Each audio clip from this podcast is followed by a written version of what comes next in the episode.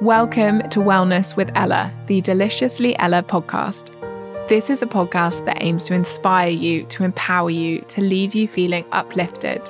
And each week, I want to share what wellness really looks like as we unpack the simple tools that have helped each one of our guests turn a negative into a positive and unlock true happiness and genuine health. And by health, I don't mean how they look, I mean their energy, their excitement, their fulfillment the question is how can we all get more from life? So, if you don't know Jonny Wilkinson, he had that famous drop goal kick that won England the Rugby World Cup in 2003. It's one of those moments that felt we all knew where we were when it happened because it was just it was just so huge and he retired from playing rugby in 2014 and since then he's been coaching rugby he's a regular rugby pundit on ITV and Jonny spent his formative years striving for success at the very highest level of sport, and his whole life was driven by chasing the next accomplishment, the next title, the next record, the next game. He was constantly comparing himself to his peers in terms of his stats, his speed, his points, his caps. And we all thought that he had everything, and yet he felt empty. And I think there's a huge amount for us all to learn from that. So I hope you enjoy listening to him. I have to say, I was really taken aback by some of the things he said. There are some moments that are incredibly poignant and revelationary, and I've certainly not really heard anyone with such huge success talk like this before. So I really hope that it's inspiring and empowering, particularly on this idea, this quest for happiness, and that we're not always necessarily all looking for happiness in the right places, and to never ever compare ourselves with others because we just do not know what they're actually going through.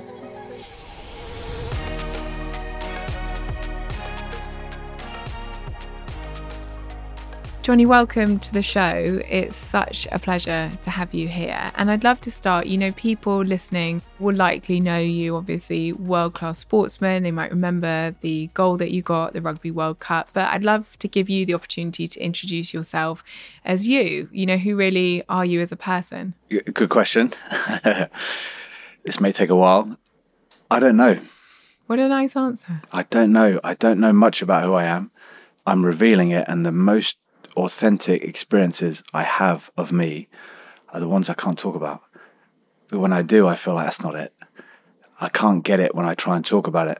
But I know when I start getting really interested in talking about me and who I am, I know I'm heading in the wrong direction. I spent a long time when I was younger talking about what you were talking about there, like a sporting career, lots of beliefs and values, and, and this is my opinions, and this is me and how I look, and what I've been through in my life and all those things. But what I realized after a while was these are just things that I've I've picked up. It's nothing to. It was me that picked them up. These things are mine. They're not me. And I think that's really interesting when people say, you know, tell me about you. I'm like, well, what can I?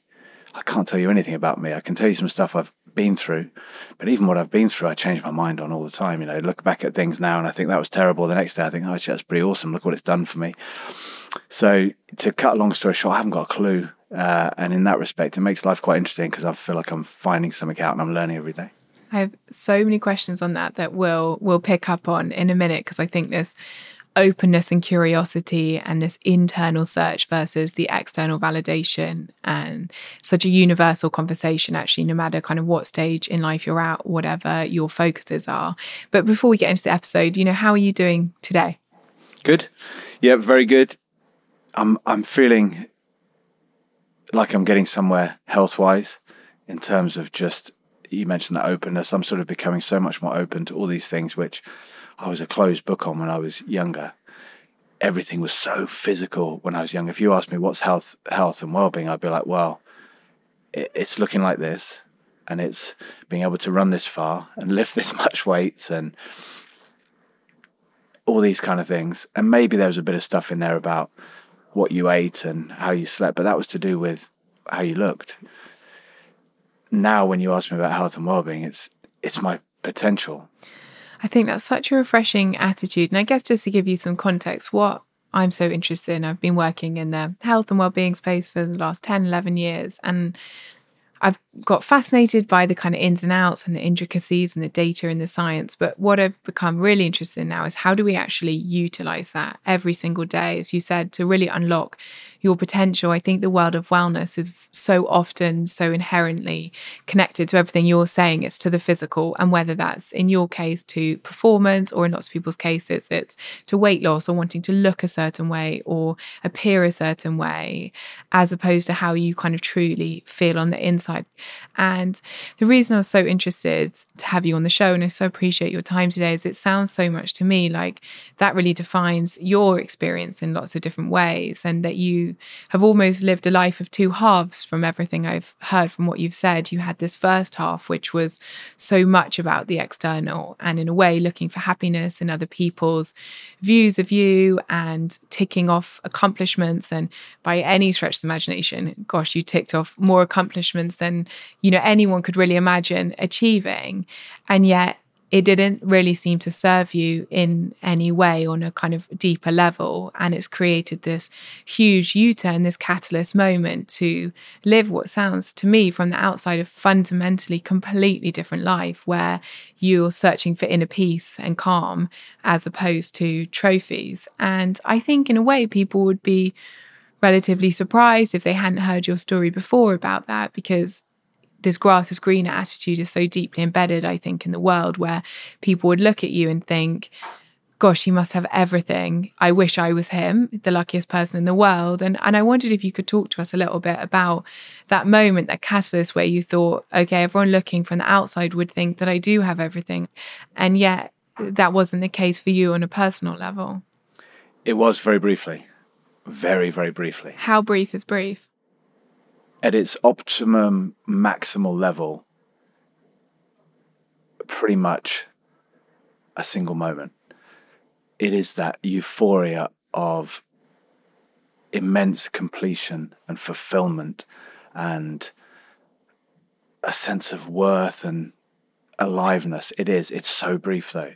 The reason it's so brief is because, in the truth of the message, this too shall pass does not just for your suffering, it's for your joy as well, in that respect, when it's placed in that area. And it did, it just was immediately through the fingers to the extent that you have then have a breather. You go from that jumping around celebration to then breathing and and looking around and sort of going, wow, this is amazing, but that's already a different experience. You're so connected to it in that immediate moment. But when you when it becomes the past, you just can't touch it. You can't derive that same pleasure out of it and that fleeting nature was quite was quite depressing for me because I banked on that Hollywood ending, you know, those credits rolling and me walking into the sunset and kind of going, well, that's it, bring on my joy. And obviously, as everyone says, you know, I understands the destination, the journey analogy. It's a big understanding, but even the journey, you've got to break that down to understand how do you make the most of every moment. And how you don't is by trying to hold on to every moment. But I've been too, I guess, enslaved by this idea of holding on to my past because my past has given me an idea. This is what felt good. And so, therefore, what will feel amazing will be just more of that. And so that's been my past dominating my future. And my evolution has just been, well, I'll win another one which is why people struggle so much when they finish their career in sport because it's almost like, well, I can't win another one. Well, what do I do now? Well, it's like, well, hold on, the adulation, the adoration, that kind of thing. How do I get that respect and reverence? Well, I'll go and become a coach. I'll go and be on the TV, or I'll go and build a business and have this much money, or whatever it is. But all of that stuff, it's the same dead end, just repeating itself. The evolution into the unknown has been the beauty of that challenge for me. Every challenge I have is a question of saying, are you willing to to surrender? Whereas my answer has always been in those challenges on the sporting field, I must conquer. But there's a difference when you're playing a game and you're trying to conquer a situation. But when you're looking at internal experiences, those challenges you mentioned, big emotions, huge fear for me being my main one, sense of that imposter syndrome, the inferiority, the the kind of weakness, whatever it might be, all of that stuff, uh, lack of worth, those feelings, you don't conquer them. You don't f- find the answer and win over them. That just sort of keeps them alive. You need to face them and let them out because it's underneath that where the beauty is. And, and that's why I mentioned at the very beginning, who am I? I don't know. Is that therefore I trust the universe a bit more when it points me to a challenge. I say, right, thank you. What is it I'm supposed to understand from this? Not I'll take you on one on one. Uh, because when I did try and take the universe on in that respect with my challenges, I spent so much time absolutely battered mentally, emotionally, physically, and not not that long ago, maybe sort of five or six years ago, I was sat in the presence of a realized yogi who took one look at me and just said, "Wow, your physical, mental energies are battered." And I sort of said, "How do you know that?" He said, "Well, I, I see it straight away in you." He said, "You've you've had a hard ride. You've you've pushed it hard, and you, that's that's where your opportunity is to heal." And this is my new journey, I guess, is that you don't heal back to where you were, you heal into your potential, which is why everything's about healing. You don't win your way to your potential, you actually win your way essentially away from it, but you heal into it and you can have the best of both worlds. When I was at my best in my sporting days, and even now when I when I perform, if I if I'm coaching, if I need to perform, I'm at my best when I surrender and I become one with what I'm doing. But everything I've done in the past is to be look at me look how distinguished and defined and different I am. Look how I stand above. And now this me is going to do this. And as soon as you have that separation, you have pressure because that me looks at what it's trying to do and says, Oh, it's so difficult. And that proactive decision to move towards humiliation in time sometimes is that going into the unknown, removing those boundaries. And what you do when you surrender, for me anyway, you don't end up nowhere you end up finding more and more of your gift, your reason, your purpose. Life becomes more vibrant through that surrender. It certainly doesn't become more of a kind of, oh, well, I can no longer be part of the, the game now. I've got to go and sit it out and do my inner work. The inner work connects you to everything and everyone. I couldn't agree with that more. And it's certainly been an, a big experience in my life to try and switch the external to the internal. And I think everyone listening, whatever it is that's going on in their own lives, I think we can all relate to this very common mentality of when I get a promotion, I'm going to be really, really happy. When I marry this person, I'll be really happy. When I get this new boyfriend, this new car, I lose weight, I change my hair, whatever it is, we're kind of, we're always assuming when we achieve something or when we do something or get something, that is when life will be really, really easy. And I think it's one of, the biggest misconceptions that we have because fundamentally I don't think that's ever the case with anyone but I think what's so powerful is that everything I mentioned there I guess is on a slightly smaller scale is what you're talking about is kind of the 0.0001% of accomplishments that people could have in their lives. And yet it's still you said you still had things like imposter syndrome. And I think that would it's just surprising to people. And again one of the things I really want these conversations to do is just show the human nature and the fact that we all have these brains that can kind of be monkey brains and feed us all these kind of really complicated emotions and we can all pin our self-worth on the external no matter how successful in a conventional use of the word successful we seem.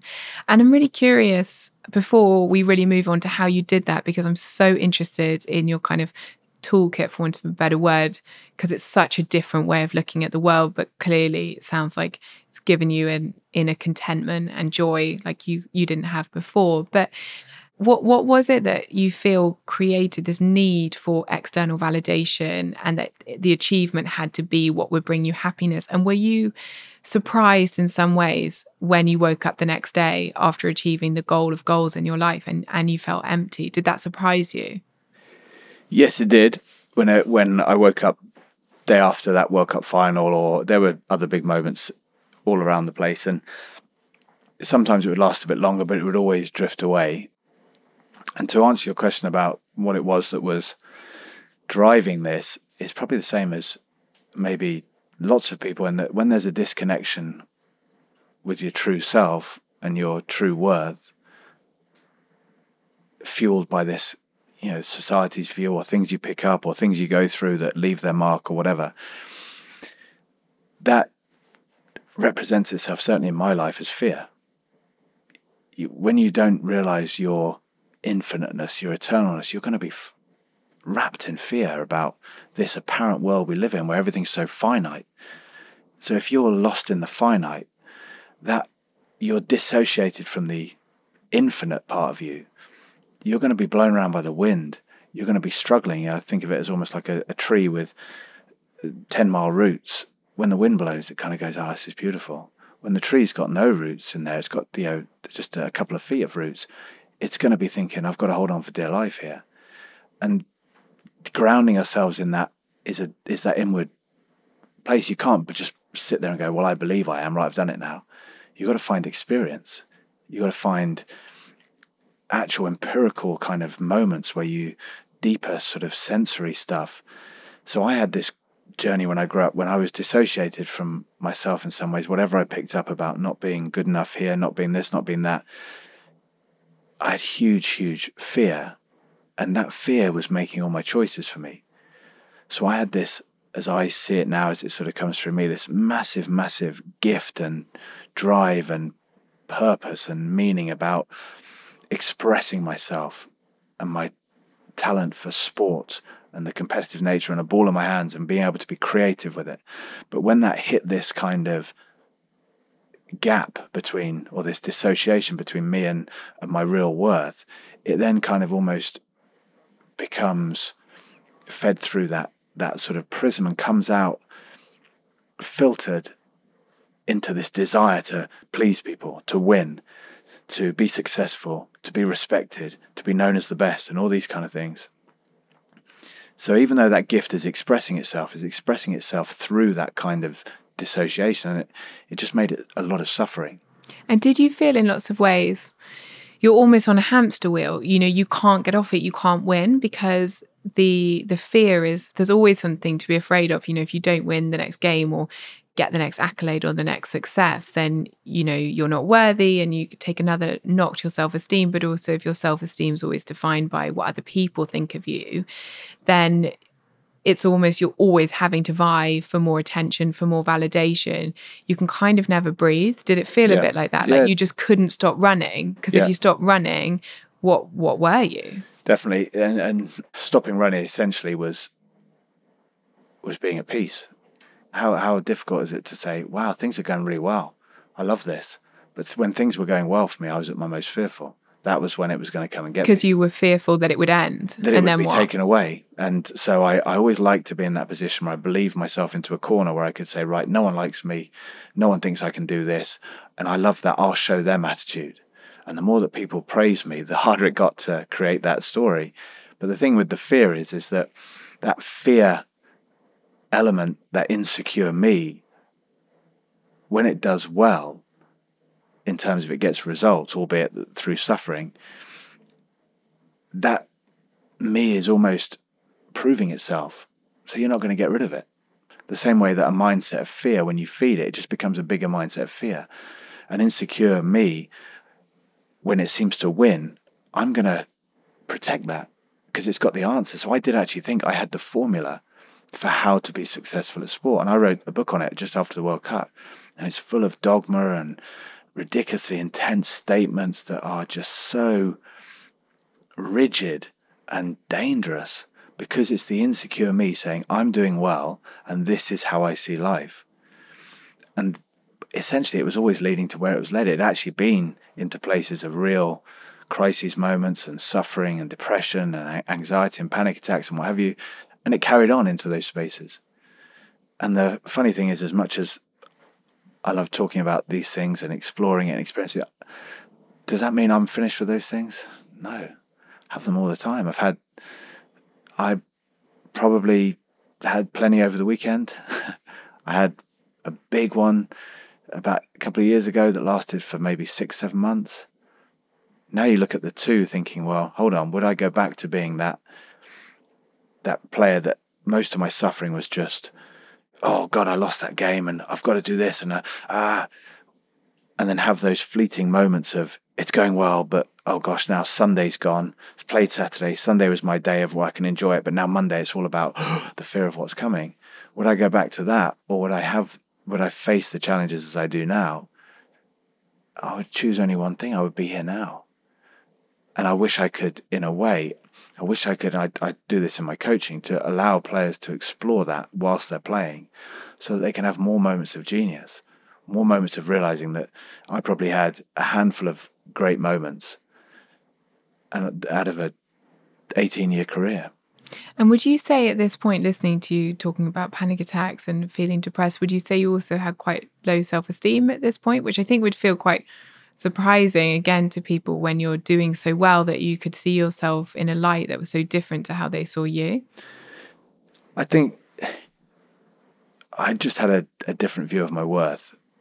So you could put me on a rugby field, put a ball in my hand, and I could just go bang, I'm I'm here. I'm everything I need to be. And people would have this, you know, like certain sports people would just say, when I'm on the field, I'm just at home. I would have that, but for so many other moments, I would be there thinking, oh my God. And I'd be putting on a, a facade and an image, as I did most mostly in the rugby as well, just because you just don't trust yourself. You don't value yourself. And it's difficult because when you're in that space of vulnerability in the first sort of times you're coming to terms with it, a lot of the conditioning comes in. And life can be quite harsh in that way. People speak about the way that boys speak to each other, men speak to what people put as important, how people put people down in these respects. And it can really gather and accumulate, and it can be difficult. But there is an absolute truth to the my in my experience. I don't know if there's many, but there's an absolute truth that the the deeper you go down, the more you realize that everything just comes clear and that there isn't this separation. There isn't this kind of some are more worthy than others. It's just not the case. But when we live in that surface area, which is very, very physical, as you mentioned, how we look, yeah, how much we earn, what we've amassed, what wealth we've got, what we house we live in, what job we do, all these kind of things. By nature, that is a very, you know, separate and uh, I guess difficult space to try and find worth because it's all relative. And like you mentioned about pleasing people, I know that I can bounce up and down. We could have a great chat and we could all be, yeah, tomorrow I could be going through something. You say hi and I walk past you. Suddenly it's like, oh gosh, what's happened? You know, what have I done wrong? People are, f- are flippant. People are all over the place, just like me. yeah. So if you're going to base your worth on anything, don't give it to other people. And also don't give it to events in the world because they also unfold unpredictably. Give it to something you really know. And if you want to find out what you really know, you've got to go deep. Yeah, you can really only define it yourself. And I, I couldn't agree with that more. And I hope you don't mind me saying this, but I think it's really brave to make such a big change, to make it so publicly. You know, you said there that you wrote a book after the World Cup when, you know, you must be one of the most famous people in the country. And to then say now, you know, I really fundamentally disagree with what I wrote there. And I think that was dangerous advice in lots of ways. That's a very honest and brave thing to say. And I'm I'm sure getting to that point to be able to say that so openly and so calmly despite nervousness you know I'm sure initially that people would come at you for it. That's not an easy thing to do. And you know changing your life around isn't an easy thing to do. And again that's that's the conversation that I'm so interested in having because I think so many of us have these moments whether they're big or they're small where we feel stuck in our lives. And we have this moment where we realize we don't want to be where we are anymore, whether that's with our physical health, our mental health, whatever facet it is. But making the changes can feel almost impossible. And I really want to talk about how you made those changes and how you went from this such a different mindset, such a different set of beliefs and what was important to where you are today. But I was curious before we get to kind of how you got from one to the other was there a moment where you thought, okay, I can't live like this anymore? I imagine it kind of built up and built up, but was there, do you remember a sense or where you were or what you felt when you recognized that this emptiness, this kind of lack of self trust, self belief, it was getting you down to such a point that something just had to change? So I, I had most of my reactivity was very fear based. So if something happened, I would almost have that massive and then that immediate I can't I can't do this I can't deal with it I don't know yeah what to do everything's gone. It would be that kind of very very did it feel anxious? Yeah hugely. So very internal though. I would you know from people on the outside would might say oh I didn't realize because I'd be walking around but almost like I couldn't feel my feet on the floor. Mm. whether it be you know when I was young I might have made a mistake in a rugby game that I f- thought was humiliating. I would I, I remember there was one that I for about sort of I mean for months months my mum and dad would be sat somewhere in the house and I'd just be sat somewhere else in the house just doing whatever I was doing. And then all of a sudden, bang, that thought would come out. I'd remember it. oh my God. And I would just be in floods of tears, unbearable. I'd go and do a, a kicking session down at the park. I once kicked for just short of six hours, non stop, as an 18 year old, 17 year old. Rode my bike down to the park, was there for six hours, just lost in this idea. I could not get something right. And the fear was driving me to say, if you don't get this right, you have to stay. My mum turned up in the car and went, We've been worried sick. Wherever you, you know, we didn't know. What are you up to? And I said, I can't get it right. And said, Look, you've got to come home. I went home and just spent the entire afternoon just in hysterical sort of crying or whatever. I went back again in the evening.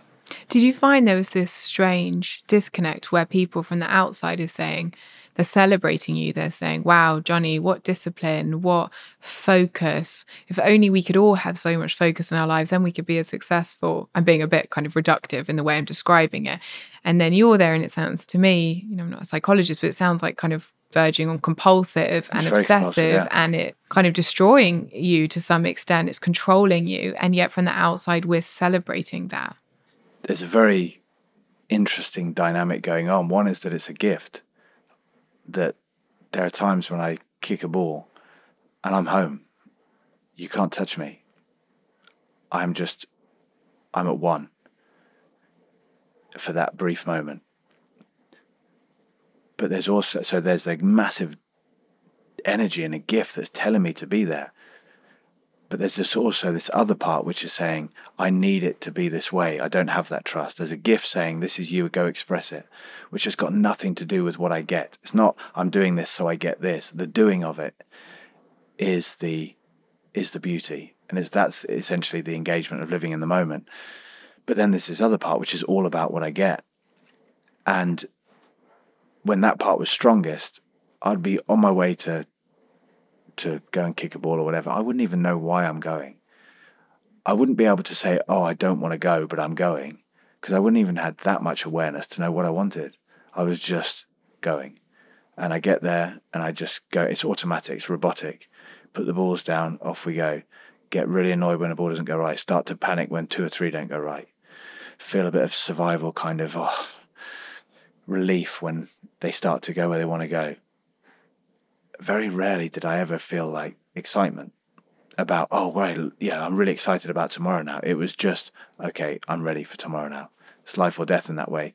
But in terms of that kind of, you, you mentioned before about those moments where where you feel like you can't go on anymore. For me, it was massively in that fear. And when that fear locked on, because I allowed it to lock on. I didn't know any better when I engaged with it, when I indulged it, rather than being able to have those tools you mentioned. That fear then wound and wound and then built up to a crescendo, at which point it then tips over into the depressive element. So that anxiety and anxiety and anxiety is playing in it, and it's then it becomes a lot of anxiety, but also the beginnings of depression. And it's still anxiety, and then more depression, and it's less anxiety, and it's more, and then it just sits in that kind of, what's the point? And was it you that identified that you'd sunk into that place, or just did you need someone else to say to you?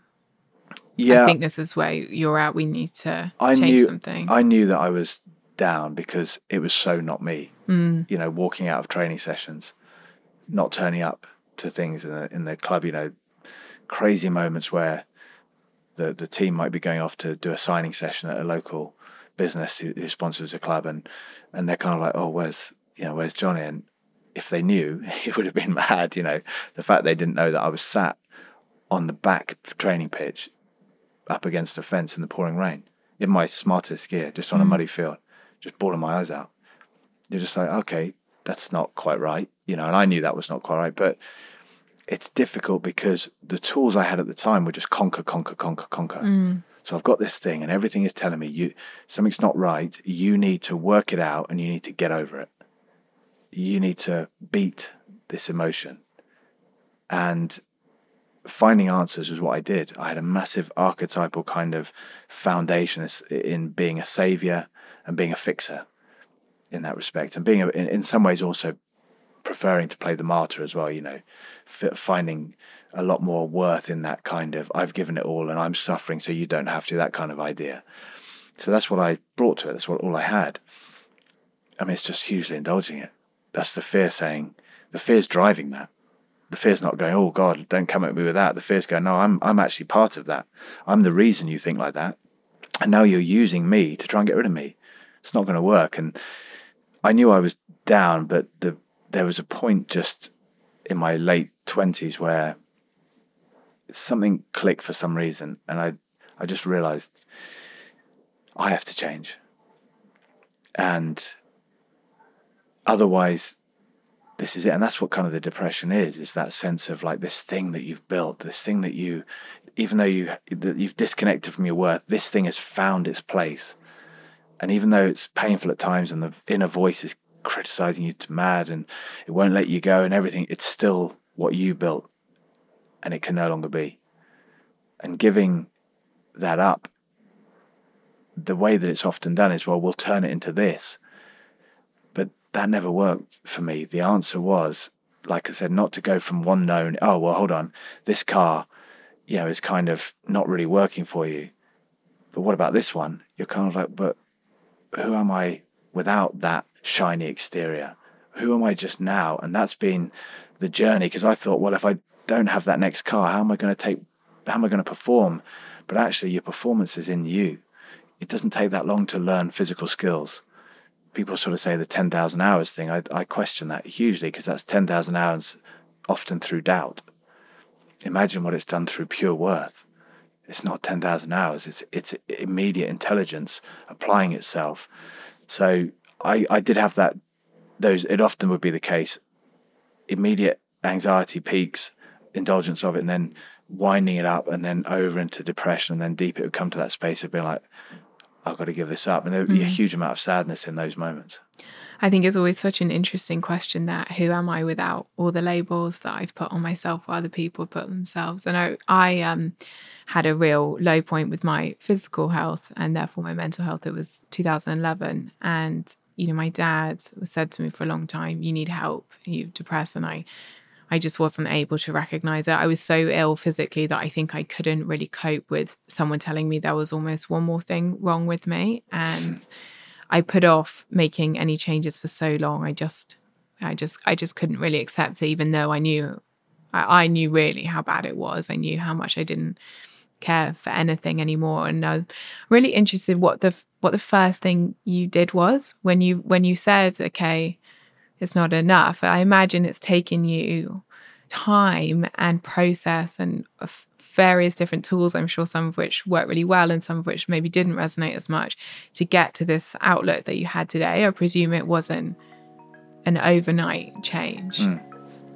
The most powerful thing you can have, I think, in terms of that mindset change is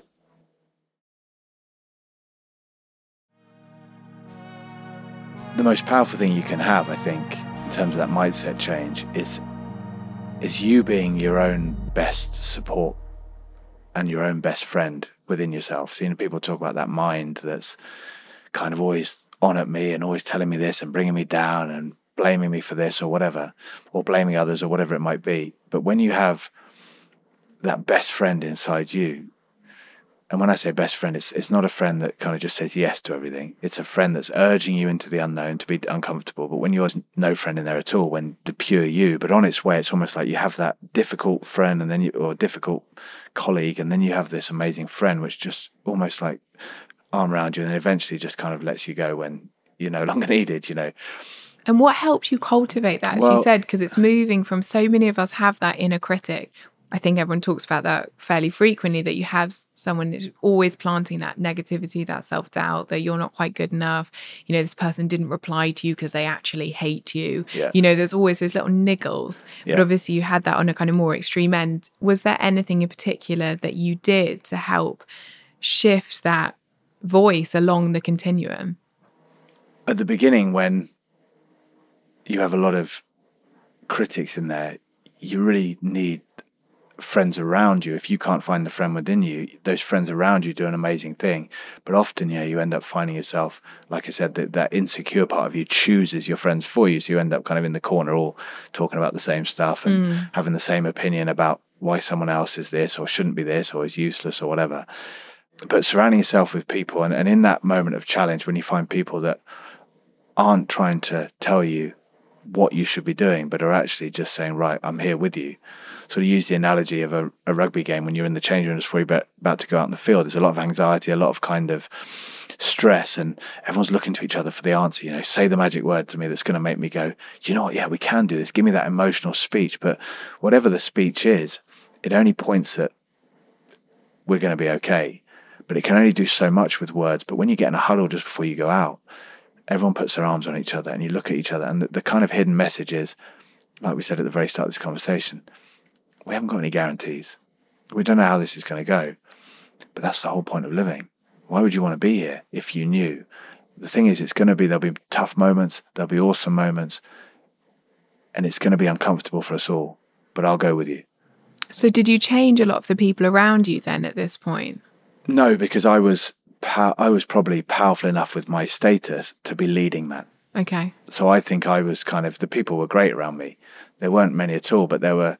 But I was influencing a lot of the conversation. People were sort of saying, "Okay, well, we better do this." You know, I was so intense, and I had such a story behind me for other people saying, "Oh, look at like you mentioned the dedication and this, so you got to be like him."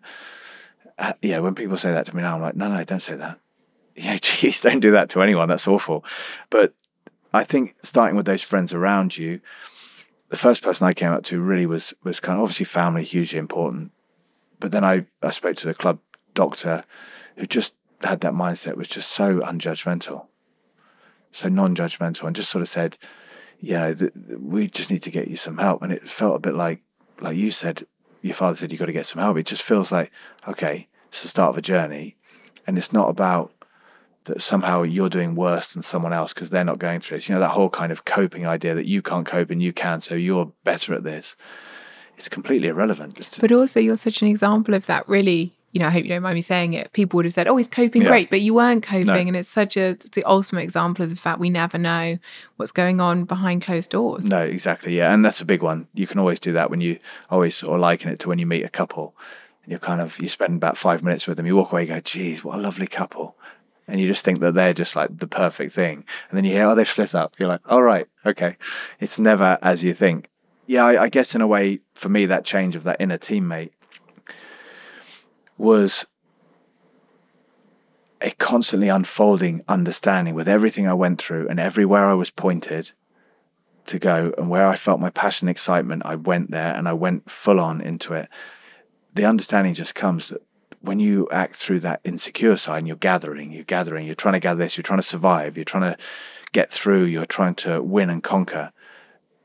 Now you've had moments where you've won, you've had moments where you've not won, and you look at what happened from those, it gives you your big term picture. You sort of go, okay, well, you can pretty much extrapolate from that what the whole life's going to look like. You know, okay, well, I won the World Cup and it and it felt like this. Okay, well, then we need to win another one. Right. Well, do realize that it might just feel like that. Well, at the end of my career, if we win both these tournaments for this team, yeah, yeah. But it will feel, at the end of my life, I have a boat in a port. It will, yeah. You, so you, you ask yourself, to what end? Because I have enough understanding now. To what end am I doing this? And that's enough now to, for me, when I face a challenge, to say, well, if I get through this unchanged, without having to adapt and be flexible and move and expand and and somehow grow, it'd be a travesty. And so, when you mentioned looking back at the younger version of you, I, I'm able to speak about the books I wrote or the things I said because I don't have any judgment upon that me. That me was doing his absolute best. Giving. You can't actually do any less than your best. You do what you do according to who you are and how you see the world, how you feel and think about it. So I look at that me and just go, "Good for you." Now, when I make a comment that I'm different, it's not me saying that I've grown or changed. It's no, no, that was you and this is me. We don't have to be linked. And I think that's the thing everyone's sort of thinking, well, oh, because I did this.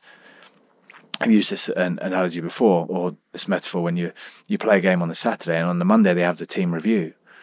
And there's something you've done on the Saturday. Maybe you've thrown a bad pass, or someone's intercepted your pass and scored, or you've kicked and missed, or missed a tackle, or something big and you sit there and you can see everyone in the video sat there thinking, oh my God, he's going to show what I did wrong. And when it comes up on the screen, the person sat on the Monday is feeling a humiliation because they are still the person on the Saturday. You're unable to have that any objective growth from it because you're still tied emotionally to what that felt like. And then I look at what I went through as a child. I'm, I'm still tied emotionally to what I went through as a child. I might live this entire life as a child. I won't change. I'm not saying that being a child is phenomenal. I look at my child, I'm like, geez, you're the most beautiful example of, of human life I could imagine. But living your whole life through those child life, or, or what I was given, or, or, or or what hit me as a child, to say that that's going to answer all my questions for me for the rest of my life. I think that's a travesty. I'd like to think that I'll look back on this interview and you know if we met again in two years and we'd be like, yeah, we're both very different. Why? Well, because we've lived and we've evolved. I think there used to be a stiff upper lip sort of worth or, or, or credibility in being able to say, I've always done this. You're like, but has, are you happy now because of it? No. And that's what I live my career doing. I always kick for this minute's time and I always do this, right? How happy are you? Not at all. Yeah, it's such an important question, isn't it? And I think we're we're often not compassionate enough to ourselves, but to each other in in kind of saying this is who you've always been, this is who you should stay, because that's how yeah. I know you, and and breaking free if that's really difficult.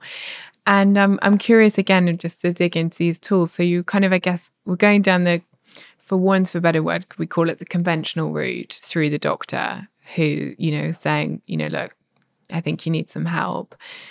I'm curious about what that looked like. But then it sounds like alongside that, you did quite a lot of work in terms of the more spiritual side and Buddhism, but then also nutrition and breathing and mindfulness. And um, one thing I wanted to pick up on, I guess, which wraps that all up quite nicely, is I have heard you say that in your kind of peak, you were you were really fit, but you weren't healthy because healthy incorporates this much more kind of 360 approach of the full mind and body, you know, our stress management, our sleep, and everything, not just for performance sake. So I'm really interested in what that all looked like, but also sounds like it's a very, very different view of health today than it was then when you're probably at peak fitness. You probably can't really be fitter as a human, but yet that's not leading to health, which I think I guess I'm keen just to point out as well, we're recording this in, in January, and it's the time where everyone's like, health equals getting shredded, equals having a six pack, equals looking a certain way, or dropping seven dress sizes in the next four days. You know, it's this someone looks a certain way, so they must be fit. Yeah, definitely. So, in terms of the tools, there's kind of three, and they're always on. It's not like you do this, you do this, you do this. They're always on. One of them is is awareness. You've got to be aware of how you're feeling. Because if you what what you're not aware of, you can't do anything with. It remains unconscious. There's all different kinds of techniques of bringing up things that you're not aware of into your awareness space, so they become conscious.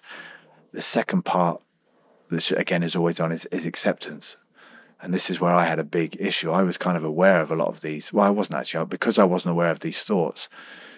I didn't accept. I resisted. I just, I, like I said, I kind of indulged them, I answered them, I tried to get rid of them, I tried to do all these kind of things to these thoughts and feelings, which just kept them alive because it validated the fears. I reacted with urgency to them, it was almost like there was a scoring system saying, well, if people come sprinting out of a building, you're kind of like, there must be something in there.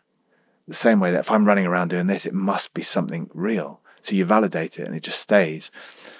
But the capacity to accept, and that is in so many different forms, whether it's just sitting, breathing, meditation, whether it's that kind of feeling, welcoming feelings, just being slow walking can be all these kind of ways, feeling your feet in the ground, becoming more sensitive in your body, whatever it's just slowing down, anything you can do. Sleep, a huge part of acceptance, getting your sleep and all those kind of things, but just massive relaxation when your whole body is saying go in order to challenge that, you need to do the opposite, which is to say, stay, stay, relax. And when it says get rid, you say welcome. When it says hate, you say love. And but it, it can't be a trick. If it's conditional, it's not acceptance. If you have a, if I'm doing acceptance so I can get this, it's not. It's conditional. So therefore, you can't say, well, "I'm going to do my acceptance work so I get rid of this feeling." We're still trying to get rid of the feeling. I'm going to do my acceptance work so I can become one with this feeling. And if it may stay for the rest of my life, then it will stay. So you just fully accept yourself, whoever you are at any point in your life. You accept this moment for what it is and these feelings for, for what they are. What you don't accept is what they're telling you about things. You don't accept this person's just called me an idiot, so I accept I'm an idiot. You just accept that, okay, I have this feeling. I have this, this person has said this. I have this feeling. It's like, okay, let me breathe in this feeling. Let me own it by realizing that I don't have to run. There are moments where things happen and you know you've got to run, you run. You know, like I said, that building's happening and it's on fire. You don't just stand there and breathe into it. You go, you know the difference. And the third tool, I think, is is part of that awareness still, but it's becoming more aware of your passions and excitements, your impulses, your insights that drive you towards this is interesting to me. I want to go and explore this. What's my gift?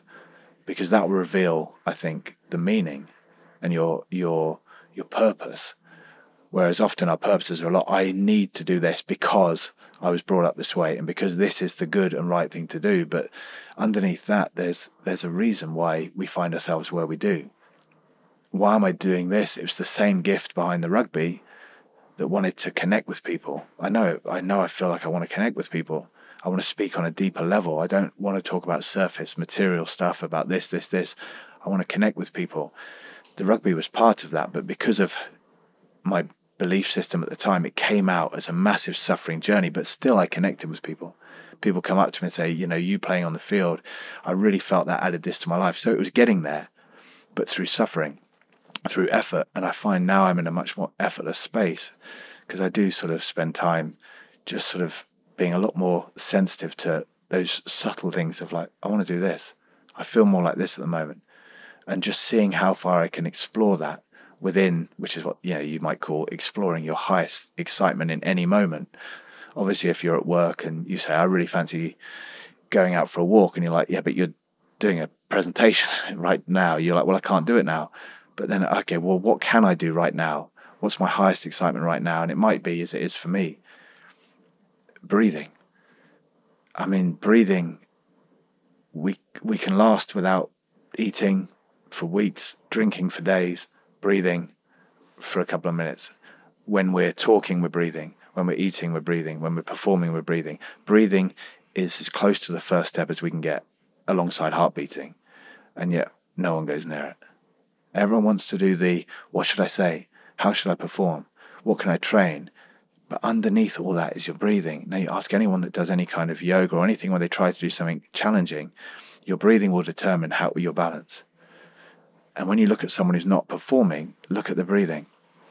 And why wouldn't you spend all your time becoming more aware of something you're not aware of? My breathing. And as soon as you do that, even with me just looking into breathing, so many things come up. You think, oh my gosh, I realize that. I realize I've been holding my stomach in for about 35 years. I have been. I look back and think, why did I do that? Oh, I see some times at school when there was some shaming going on about people, and I was kind of like, oh my gosh, well, my stomach pokes out a bit. Now I've held my stomach in for nearly 40 years. And you kind of go, so what's my breathing be like? Well, there's a thing called your belly breath. I wouldn't have even gone near it. So suddenly I'm kind of like, whoa, what an opportunity. I performed an entire career without even knowing how to breathe. Now, how exciting could that be? Now, what about if you could bring out your heartbeat? What if you could start to operate on a much more conscious level with the way your body moves, with your circulation, with your feelings, with everything? That's where the opportunity is, and it's there right now. It doesn't matter whether you're sat on a train, whether you're sat in a car and stuck in traffic, whether someone's having a go at you, you have the opportunity to say, Oh, what about my breathing? What about my posture, the way I stand, the way I align, the way I connect? You have this every moment. And yet, because I can't be in the gym, I'm like, Oh, God, this is a waste of time. Oh, completely. I think that it's a lot of the challenge for me within the wellness industry with being well, with feeling great in yourself, is this association of the perfect enemy of good. You know, you can't be in the gym or you can't be in a meditation class.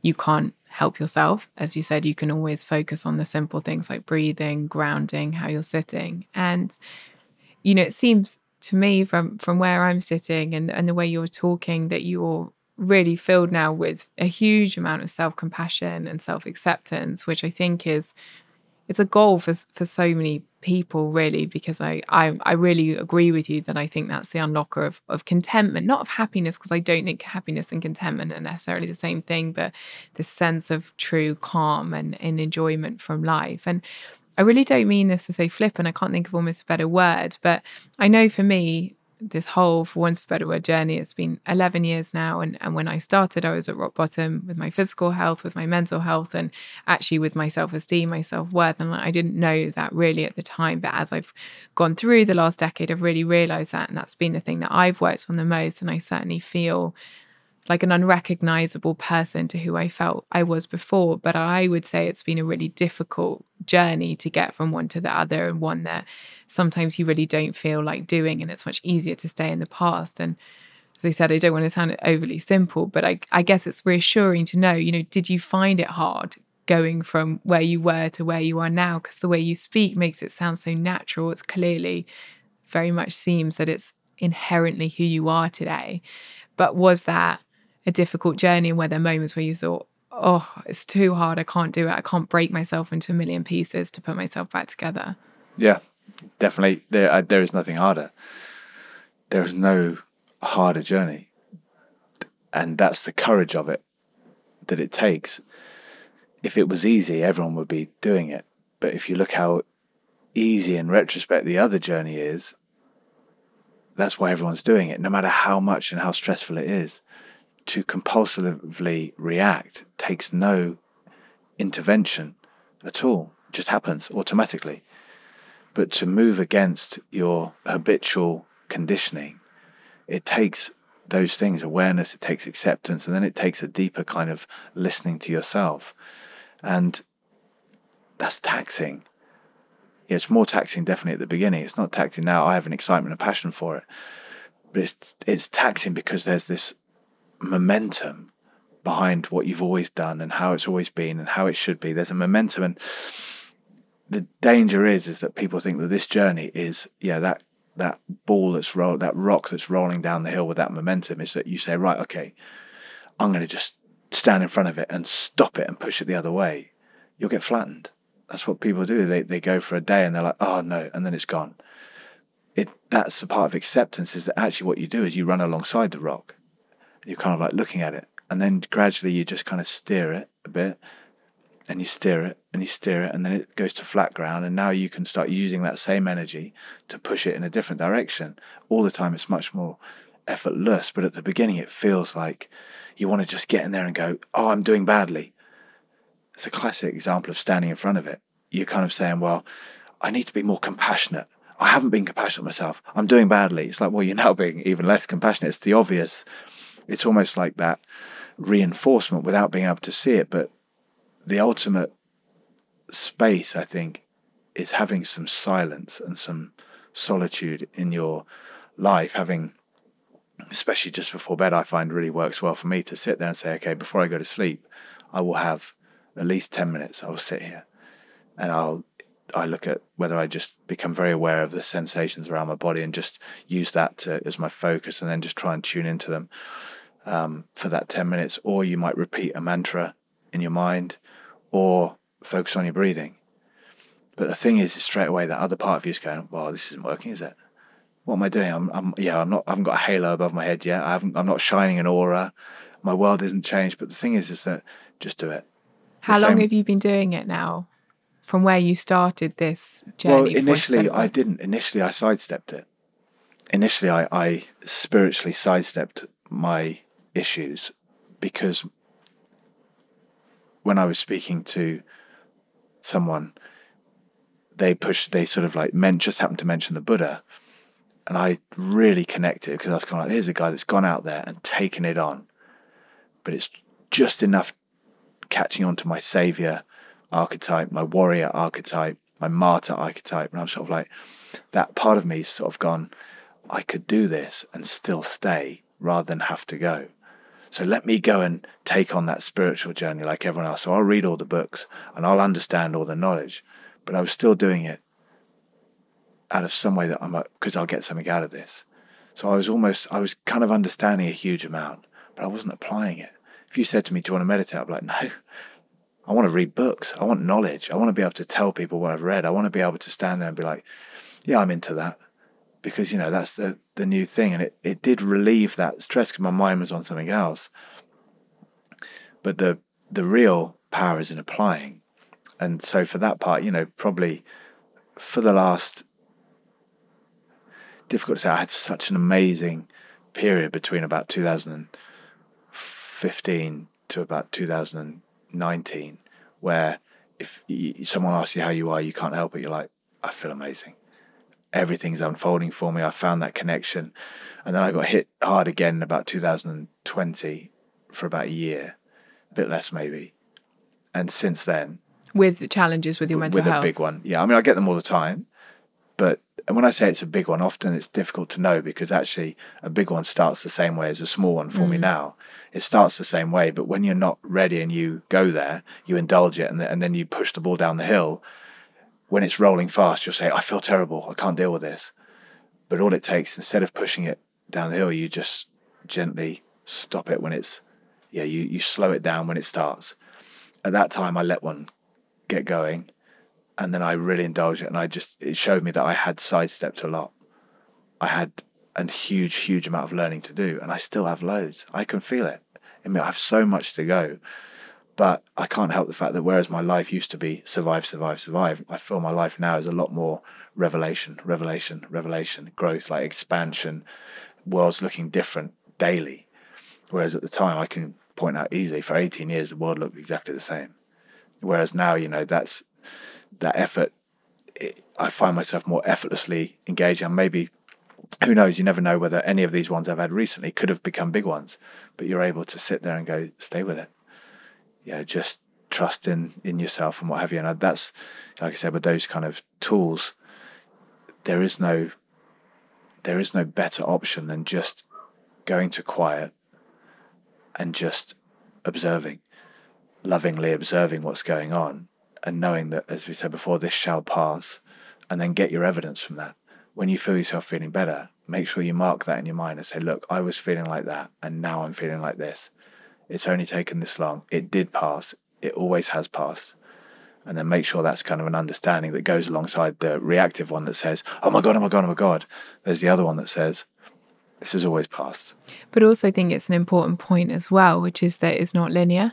Hmm. you know, yeah. it sounds like you've gone you know, very much on a, for want of a better word, upward trajectory from, you know, early 2000s, 20 years later to where you are now, but it's not without dips and you know ups and downs and rounds and rounds along the way. And i think sometimes again we look at wellness and this industry and all these various different tools as okay well i'm going to start meditating or i'm going to start eating well or i'm going to start exercising or yoga or spiritual practices and then everything's going to be fixed and i'm never going to struggle again. And then we're almost disappointed and frustrated yeah, when definitely. we do. And i think it's such an important point which again is the point is never it's not that you'll never feel stress again or never feel anxiety or never feel depression or flare ups of different physical health conditions. It's just that it helps us create a toolkit for for the bad times and and a belief system that perhaps there's a way through it or maybe we won't go quite as low as last time. I remember when I was getting better, specifically on like a physical basis, but elements of my mental health. My mum would, and I'd be so disheartened because I was working so hard to get better and I felt I was doing all the right things every day. And then I'd be bedbound again for a week or two weeks and, and I would, you know, I just give myself a real berating for it. And I remember my mum always saying, you know, measure the fact that today's bad day is actually a much better bad day yeah. than you would have had three, five, six months ago. And just remember that. And I, I always thought, yeah, always held on to that. But I'm really curious, you know, as we kind of start to head towards the end of this, are there any daily non negotiables you have, kind of facets of looking after yourself, whether that's through your diet, through your mindset that you do daily or daily ish to keep looking after yourself? I, I want to just pick on what you just said because it's really, really interesting, just on the one before as well. My brother works as a uh, in the physical health space very much. So we work together on a lot of things. He comes at it from a very physical perspective, but then moves into mental through that doorway. And he's always telling me about this stress adaptation, this positive stress adaptation. So in the gym, you know, you you kind of go and train, but the training breaks you down. It kind of actually harms you a little bit.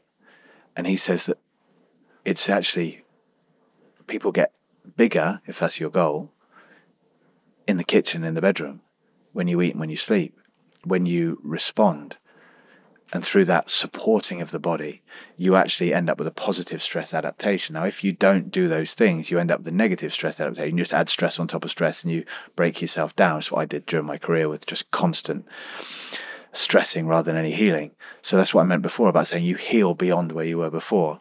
And it's very much the same as in life for me, anyway, is that if you want to grow, if you have any desire to explore, and I think we all do, who we really are, what we're really capable of, how this world can really look, how we can connect with each other, but you don't want challenge, well, then it ain't going to happen. And that challenge, in a way, breaks us down. It does harm us. It's hurtful. That's why it's you. That's why everyone reacts. You do react, but the question, therefore, I guess, is how long are you going to react for before you start getting in the kitchen, in the bedroom, metaphorically speaking, and that before you start relaxing and breathing and soothing and looking after your body and taking that walk and following your passions, speaking to people you love, how long are you going to stay in that cycle for? And that kind of positive stress adaptation is why every time I have challenge, I'm grateful. I hate it, but I'm so grateful because I know I'm asking for this. I'm asking to find out. I want to see, I want to feel what life really is. And this is part of the path. The fact that if I was younger, I'd say, oh, well, the universe just won't let me feel it. Look, it keeps telling me I can't have this and that it's making me feel like this. But actually, now I'm like, no, it's asking me to go and feel it. I've got to do my job, which is to get out the way and allow. And in terms of the, the daily stuff, which is all part of that, meeting those challenges, those challenges can be small when you know you feel like, oh, I can't be bothered. Do it if you can, if it's if there's enough in there. Breathing, as I mentioned, is huge. So I do something on the breathing every evening massive focus on breathing, whether that's techniques in with regard to deeper kind of guided breathing things or whether it's just focusing on breathing throughout the day. Whenever I can, even when I'm training, I'll focus on nasal breathing massively. Nasal breathing all the time, especially sort of belly wise, to see when I can be doing that, even in situations. I mentioned I was sprinting here to get to the interview. Whilst I'm sprinting here, I'm going, and every now and again, I went, panting. I'm so stop panting. You know, like come on. This is this is the challenge. This is today's this morning's challenge. Meditation every day. And in some way, I think to become aware of a space where I've been challenged every day, to be aware of my challenge when I'm in the challenge. When I have a bit of a, a, a feeling towards someone, I stop and go, right, brilliant, noticed it. Rather than get to the end of the day and look back and go, I've had a bit of a stressful day. I want to notice it when it's happening because even just noticing it, it goes. It's incredible when you notice it. You can't avoid the fact that, oh, I've seen it, and it looks so ridiculous compared to at the end of the day when it looks so valid. And similarly, the the the last thing would be in the same way as being aware of things that my real time stress. I'd be aware of my real time gratitude as well, as I'm in the middle of a day, just to be like, oh my god, how lucky am I and how great is life. And in that respect, I really like to do that about other people. And every time I meet someone, I'll just be like, how fascinating are you? Whatever your apparent story is on the surface, I'll be like, how fascinating are you? And those things look after every day. And if you have time for it, my brother and I's kind of cool thing is see the opportunity to be in life's gym every day. And what that means is flow through the day. I'm giving the most tools in one day here. it's a ridiculous amount of tools, but it's kind of how my mind worked in exploring this. But if I have to run here, as I did to get here for the interview, how do I want to run? Am I running as I want to run? Am I running smoothly? Am I puffing and panting, or am I actually enjoying this run? When I get in the car, how do I easily do I get in the car? And you know, when I stand, how how straight and easy do I make that? How much do I flow with grace through my day? And if I have to pick up shopping, carry it, realize that, you know, when people carry shopping in their house, they kind of go, oh, I just didn't have time to go to the gym today. So you just carried a heavy weight, 50 meters. You're in the gym all the time. You have this opportunity to move beautifully, to flow with your life. And focusing on breathing, as I mentioned, that quietness and that gratitude, it kind of brings that all about anyway. But sooner or later, that kind of conscious experience of every moment starts unlocking things. Because in order to do that, you've got to release a lot of things that were standing in the way. And once when they kind of release a bit, they kind of leave a bit of an understanding with you as they go. And they're always things you you didn't have it for. You know, you always think, well, I, I know what that meant, and when it comes out, a bit like, wow, I, yeah, I, I never looked at it that way.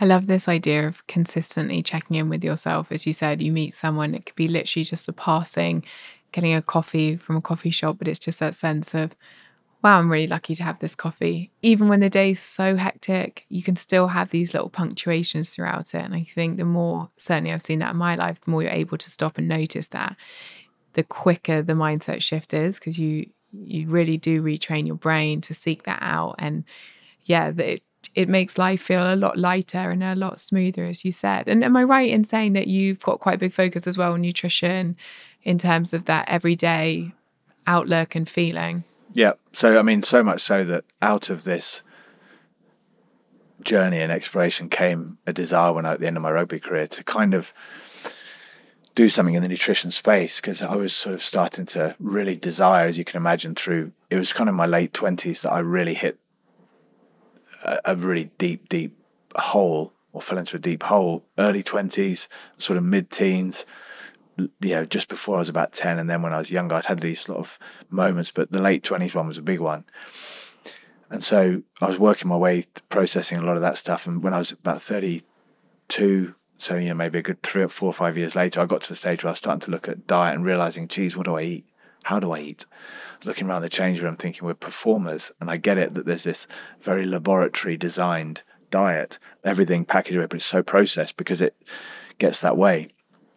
So trying to get to that that kind of ground in nature, I realized just how dissociated we were in this fit but not healthy journey. You were mentioning all these fit, muscular people around me eating this stuff, but you could tell in so many ways, not to get too graphic, that they weren't healthy. Neither was I, and so I wanted to find something that that kind of connected in that way, and something that really meant something to me on that mental emotional health journey. As I started to explore deeper and deeper, came to the understanding of the body, the the the understanding that we are part bacteria, virus, fungi, very much part of who we are, and it actually without it we're twenty thousand genes. With it, we're two million so much of our intelligence is in these things that we we spend our life trying to get rid of. Outside, you know, don't do that, wash this, wash that, and so we we lose that connection. And this became a real focus of mine because it was so unknown as well, this unknown intelligence, but needing to feed it, nurture it. It really fell with that journey of this love for the unknown.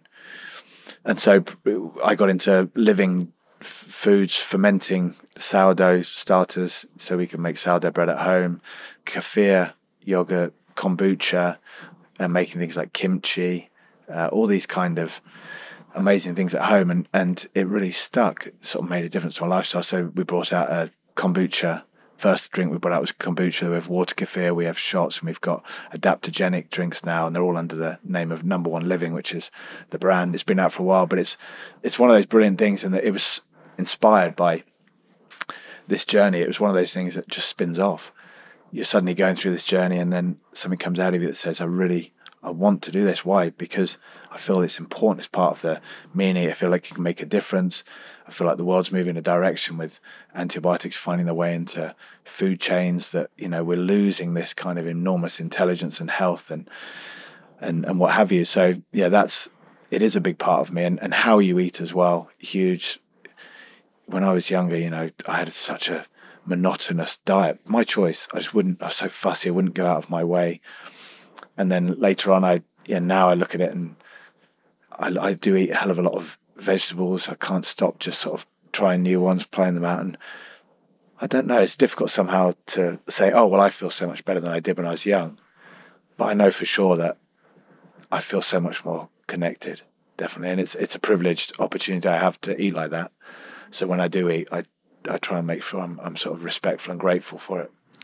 Honestly, I can't tell you how much I've enjoyed talking to you today. I think it's that open mindedness to things changing and life looking different, and how deep you've got to dig to do that. I don't think can ever be underestimated. And I just really appreciate the vulnerability and honesty with which you've shared that because I think it will mean a lot to people. As I said, what I'm really keen to show is that we all have these moments, whether they're big or small, whether there's lots of little catalysts or one big catalyst, but moments where we perhaps know if we're completely honest with ourselves that something's hmm. not quite right. But changing things, doing things about it. It's not easy. And I think knowing that you're not alone ever in that journey, that even people that we can look at and admire so deeply. I mean, there's so few moments in my life where I could tell you where I was when something happened.